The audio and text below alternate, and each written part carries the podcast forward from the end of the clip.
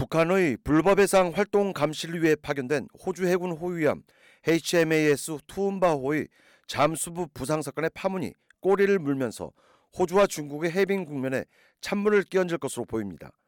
호주 국방부는 일본의 배타적 경제 수역 내에서 작전 중이던 호주 해군 잠수부가 투움바호의 프로펠러에 걸린 어망 제거 작업을 벌이던 중 중국 구축함의 과도한 접근으로 중국 함정에서 발사된 음파 탐지기에 노출돼 부상을 당했다고 발표했으나 중국은 이를 전면 부인했습니다.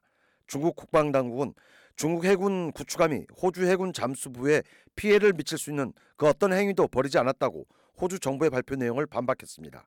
중국 국방당국은 성명을 통해 중국 인민해방군은 호주 군함과 안전 거리를 유지했다면서 호주 정부의 발표 내용은 사실과 전혀 맞지 않다고 전면 부인했습니다.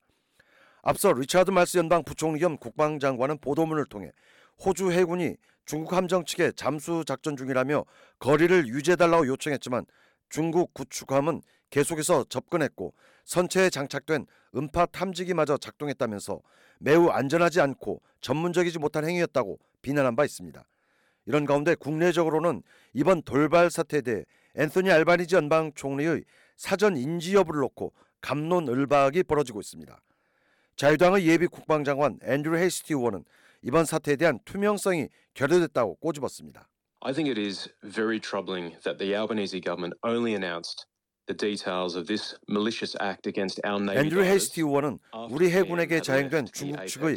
매우 악의적인 행위에 대한 정부 발표가 연방 총리의 에이펙 정상회담 일정을 마칠. 때까지 고의적으로 지연시켰다는 의혹이 짙다면서 알바니지 연방 총리는 이번. 에이펙 정상회담 기간 중 중국의 시진핑. 주석과 왕이 외교부장과 양국 간의 현안 문제에 대해 심도 있는 논의를 했다고 했는데 이번 해상 돌발 사태에 대해서도 항의를 제기했는지 의구심이 든다고 꼬집었습니다.